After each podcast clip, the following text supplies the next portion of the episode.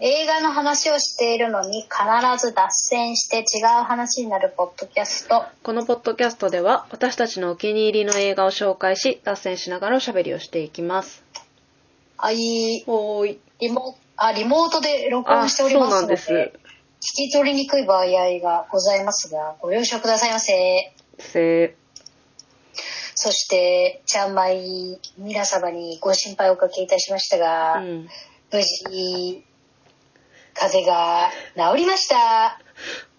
つかじじゃんありがとうございました。つかじ。いや私が風邪ひいてるよ今あれ？ごめんよ。いやなんかずっとでもいやちゃんまいがなんか風邪ひいてるみたいになってるけど私も風邪ひいてたんだよね ちゃんまいまたね、咳がやられ、咳にやらじゃあれて。一回やられるともう無理よね咳はうん。続くよね咳がなんか、もうなんかこんなにこうなんか肺が弱い、弱っちい人間だったのかとちょっと、自分のことを、あの、考え直すきっかけとなっておりま自す。分の体調をね帰り見るんだね。てかさなんかす昨日テレビでやってたよ。なんか風邪こじらせて肺炎肺炎じゃないや喘息になる人多いって。あとマイコプラズマ流行ってるらしいです、あそうだよね。うん。きみんな気をついけやもうコロナもさ恐ろしいしさ、うん。もう嫌になっちゃうよね。とりあえず私はちゃんあまいえ？あれですよ。風邪普通の風邪でした。コロナでもなくうんインフルでもなく、いや私もそうよ。こんなに流行ってるのにすり抜けて普通の風邪ひいわかる。それそれはそれですごいと思うよね。すごい流行ってるもんね。ね。皆さんも気をつけてくださいませ。なんか気をつけたところでさかかっちゃうとそうそうそう。かかっちゃうけど。R1 のも、え。ー、え？え ?R1 免疫力高めようと思って。あびっくりした。あれかと思った。M1 みたいなあ違う違う。R1 あああれってさすごい人気だよね。あのヤクルトのやつ？R1 って。いやあれヤクルトじゃないでしょ R1 は。あまあでも R1 は同じような R1 系統のやついっぱいあるよね。その免疫力高める系の乳酸菌乳酸菌飲料あれって効くのかな？わかんない。まあでも継続すればってことね。わらにもわらにもすがりたい気持ちなんですけど免疫力高めたいわかるわかる。もうなんか今年はいいの。今年は諦めた。もう来年からは風邪をひかない体を作りたい。無理でしょ。いやでも今年1年で結構免疫ついたと思うんだよね。ほら。あのコロナでさついてなかったからしばらく。いやちゃんくみさんあれでしょ。だってあのお子さんがいるんで、うん。なおさら無理じゃないですか？まあね。だでもさ子供は引いても大人は引かない風邪もいっぱいあるからもう免疫あってさ。あそういうのがある？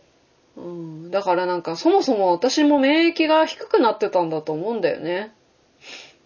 コロナでさ、全然人とも接せず、まあ在宅勤務だしさ。で、めっちゃ、ああ在宅ってのはあるよねそうだよね。そうそうそああ在宅ってのはある絶対にう。ね、ちゃんまいもずっと家にいるからさ、ちょっと、ちょっと外出てさ、ちょっと風邪菌に当たっただけで多分すぐ感染する。あ、でもまあたまに出社してるからな。君は。あまあそうねそんなにずっとではないからな、うん。まあでもやっぱりさこの気温差なんか何の話って話なん気温差だよねやっぱ。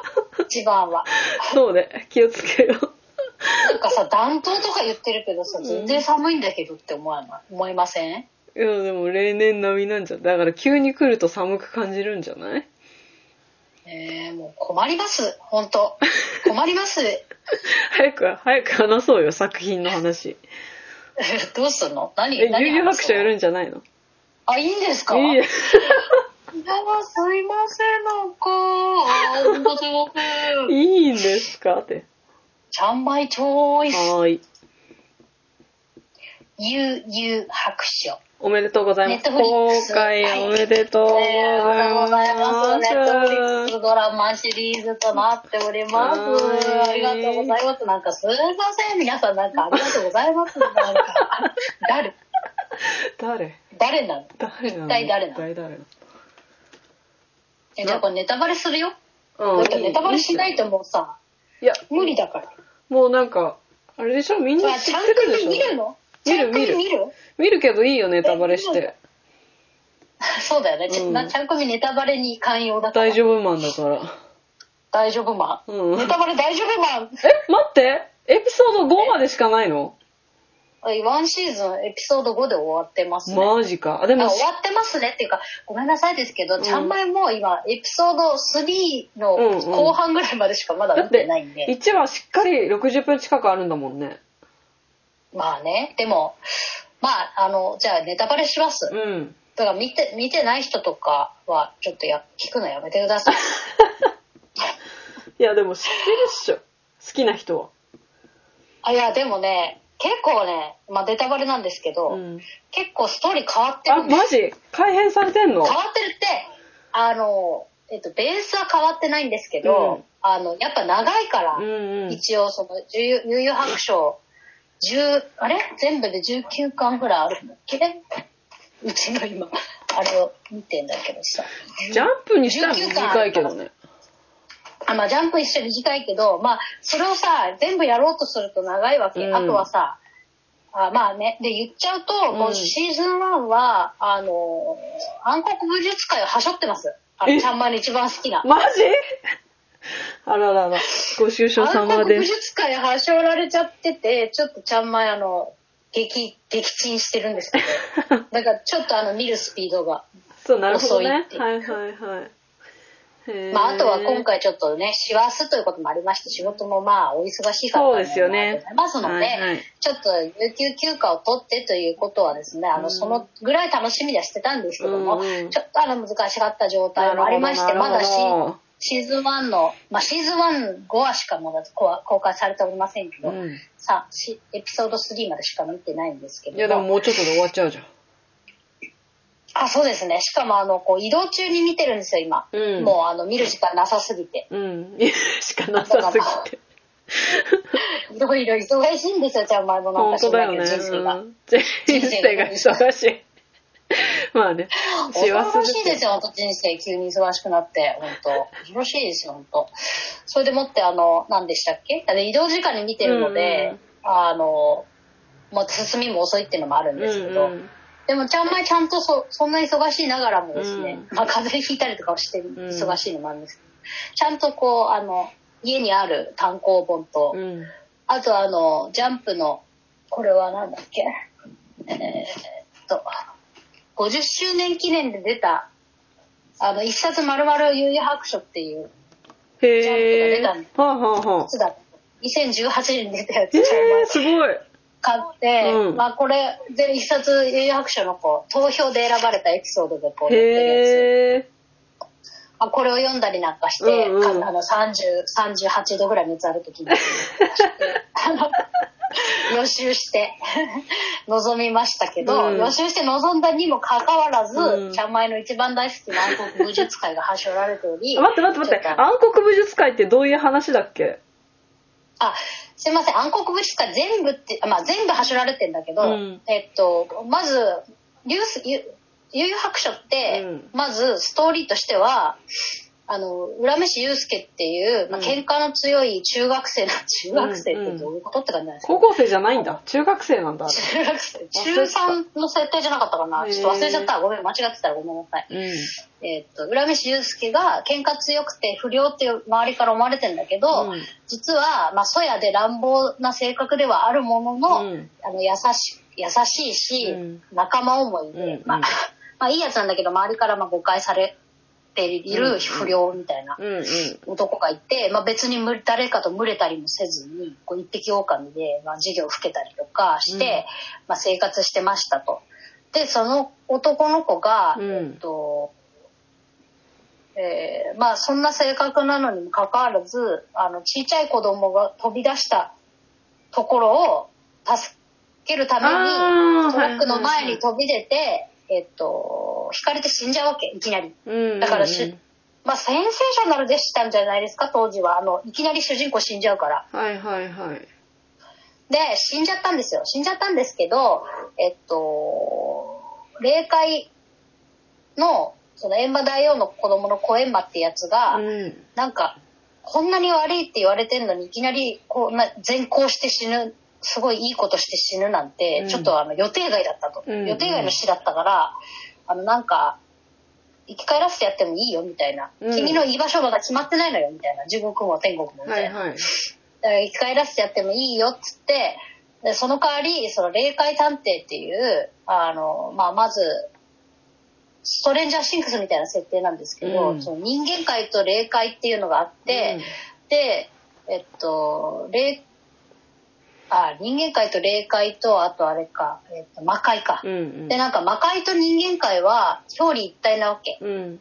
あの反対側の世界みたいな感じ、うんでそ、えっと、もう地続きなんだけど実際は、だから行ったり来たりできてた時代もあったんだけど、うん。なんか霊界その閻魔大王とかがいる霊界がそれじゃちょっと人間なんか食われたりして危ねえからっつって、うんうん。教会を張ったの。めっちゃ強力な教会を張って、人間界と魔界を、まあ、分離したんだけど、うんえーっと、まあ、それの秩序を保つために霊界探偵っていうのを、霊界は、あの、任命して、うんまあ、定期的にそういう人をこう、任命してたわけ。うんうん。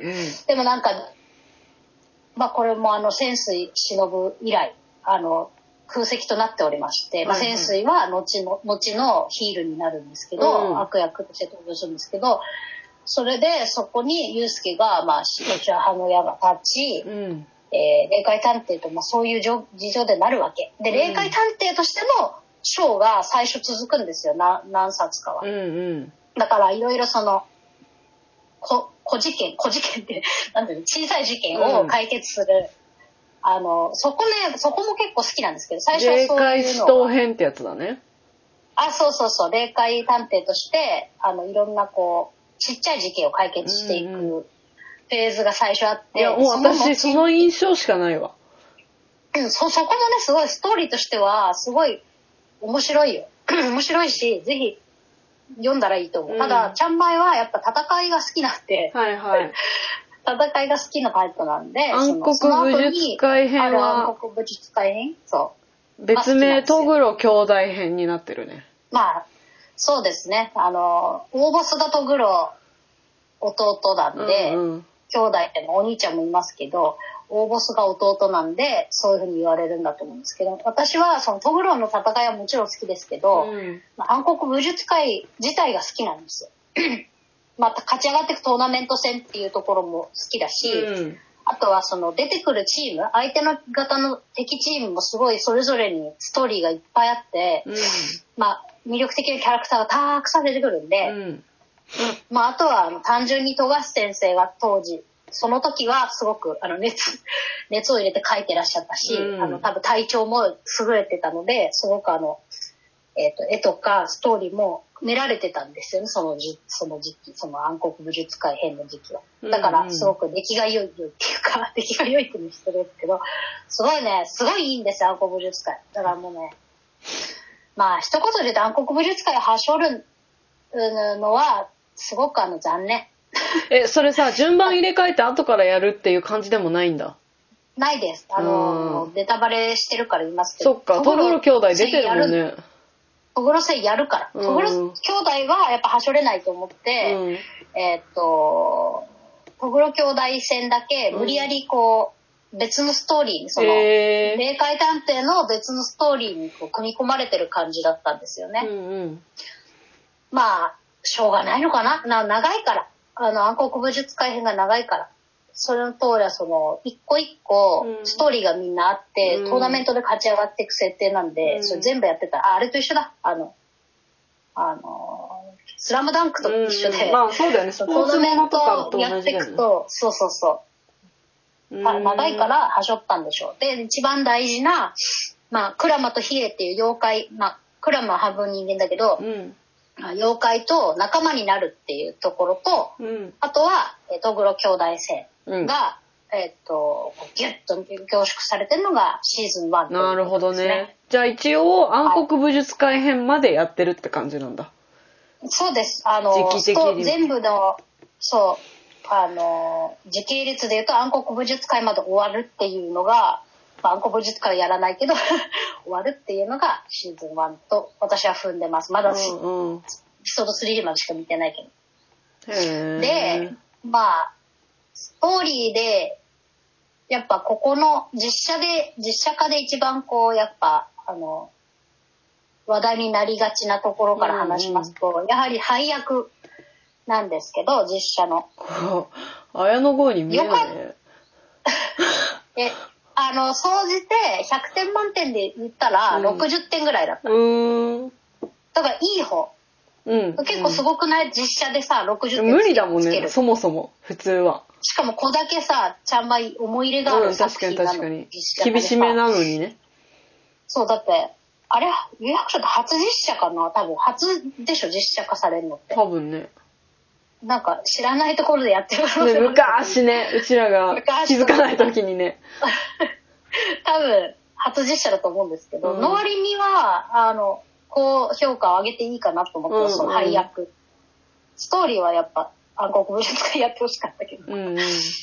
で、一番、ちゃんまいのその、あれね、なんだっけ、あの、MVP うん与えたい人うん。は、あの、意外にも、うんあの、雪村恵子っていうさ、あの、主人公のユうスケの幼馴染の女の子が出てくるんだけど、ヒロイン役のね、うん子が出てきて、その、え、あの、ボブの子？そをそう、はいはいあの、は女優さん、ちょっとどなたか、今調べよう。すごい良かったよ。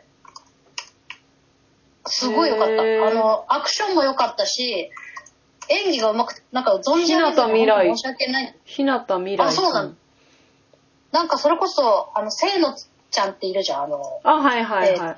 アクションできるさ、可愛い子でさ、はいうん生田智と結婚した。あれ、清野って呼び方でいい清野でいい清野ならさ、あの子のなんか後継者的な顔立ちと、へアクションと、あと演技でした。ーアクションやってたのかな？なんかね、これのため原に。作では、原作ではね、その、稽古って、なんか本当まあ、出てくるけど、そんなにちゃんまいはあんまりこう別に好きなキャラでもなかったわけ。うんあの、まあ、まあヒロインって、ザ・ヒロインって感じだったんですけど、この実写ではすごい結構、あの、役割的に重要、まあ、あの、原作でも重要だけど、うん。なんか、凝縮されたがゆえに、なんかいろんな役回りを与えられてて、そ、それですごい、それも良かったし、あとはやっぱ女優さんのこうポテンシャルがすごい良かったから、なんか、あの、そういうふうに役回りをたくさん与えられたのかななんてちょっと思ったりとかう、んなんか良かったと。とにかくアクションも良かったし、その演技もすごい上手だったし、あの、ヒロインなんだけど、なんか、サバサバした感じの恵子ちゃんをすごくうまく演じてて、あの、ちゃんまいすごい、一番、え、なぜ、なぜ、な 謎に、それ言ってる人あんまいないかもしれないですけど、うんその女優さんに MVP あげたい。なんかほらさ、綾野剛のトグロ弟とかさ、結構うんキャッチーなうんうんキャスティングが多かったんだけど、その、恵子ちゃん役のはいあの女優さんに MVP 与えたい。あとは、外。うん。カラス、カラス。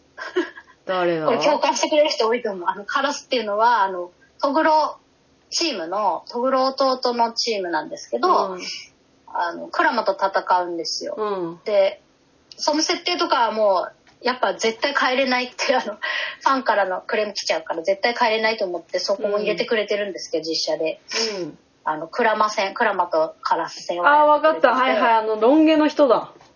そう、黒髪の超ロン毛で、うん。もうあの名、名シーンとしてはクラマの髪、クラマの背後に、えー、シャッとやってクラマの髪を掴んで、あ、待って。ネメントをしているットニュースになってるよ。カラスが完璧すぎ。いや、完璧なあ、んですよ そうなんだ。すいません、そのネットニュースは見てないけど、本当にマジで超再現率高いから、そう。カラス見るためにエピソード、あ、違う違う、シーズン1見てほしい。めっちゃかっこいいから。あ、本当だ、かっこいい。い原作のカラスもかっこいいんですけど、うんそれを、こう、なんか、う上回ってくるかっこよさみたいな。なんかやっぱ、妖怪なんでカラス。うんだから、顔も、その、日本の、に、に、じゃあ人間のイケメン、ただのイケメンうんうんうん。をキャスティングするではちょっと足りないんですけど、うんうんうん。なんか人間離れしたイケメンが キャスティングされててどうなったって思ったんですけど、ちょっと本当にまたそういうの調べて。でも確かにちょっと、この、そもそものひ、この人が、ちょっと、まあイケメンなんだけど、そうそうそう。なんていうの、か妖妖艶さみたいなのあるそうそうそう感じする。人間離れした顔立ちさ大きいしね、れてませんその方186センチだし、いて。そうそうそうそへーう。すごいね、カラス素晴らしかったですね。へえ。あ、と、クラマ線の描き方も、まあ、もうちょっとその、あれなんですけど、ごめんなさい。だけど、あの、陽子クラマっつうのがね、うんあの、クラマって人間、南の周一っていう人間なに、憑依した、えっと、妖怪、陽子クラマっていうのを憑依して、憑依っていうかもうなんか、受精卵に憑依したから、うん生まれた時から人間と妖怪として生まれてきてるんですよ。うんうんあの、産んだ人はあの気づいてないんだけど、うん普通の子供として育ててんだけど、うん。あの、で、そんなことから、陽子クラマっていうその妖怪の姿になったりするんですね。うんうんうん人間として生活してるんだけど。で、そこがまたいいとこなんですけど、うんクラマの。で、その陽子クラマっていうのは、やっぱ妖怪なんだからビジュアルも変わるんですけど、うんうんその、志尊君は、あの、すごいね、人間のクラマ、南野秀一を演じるにはすごい完璧だったの。うんうんあの、顔と、の美しさといい、なんかこう、感じとして。うん。ただ、陽子クラマに変身した時は、やっぱ人間っぽさが出ちゃって、あとちょっとうん、陽子クラマっていうのは、その、やっぱ妖怪なんですごい残虐っていうか、その、あの、容赦知らずみたいな感じの、あの戦い方するんだけど、やっぱ志尊君可愛すぎる顔が、優しすぎる。そうだよね、このさ、そう。だから猫耳みたいな。な、狐耳みたいなのつけんじゃあそうそうそうん。これつけちゃうとやっぱ可愛くなっちゃうよね。そうそうむずいよね、たこれは。だのニャンニャンみたいな。そうだよね。そうだから難しいって話を、その、仲間たちとしてて、うんじゃあどうする？仲間たち、悠々白書の仲間たちと。あの、やっぱ別人をキャスティングするしかないと。そうだよねクラマに変身した時は、もう子孫くんじゃない人キャスティングするってなると、うんやっぱキャスティング代、お金がかかっちゃうじゃん。せっかく子孫くんの。確かに。もったいないじゃん。うん。だから、まあ、制作人の、その苦悩もわかるなっていう話。うんうんその、クラマに関しては。なまあでも南の周知としては超完璧だったので、うんうんうんあの、カラス戦は見てください。あの、クラマ隊から。すごい長くなっちゃった。もう終わった方がいいよね。そうだね。終わる、はいい、いの？言い残したことないあ、いや、ありますよいっぱいあじゃあ。次にあ行く？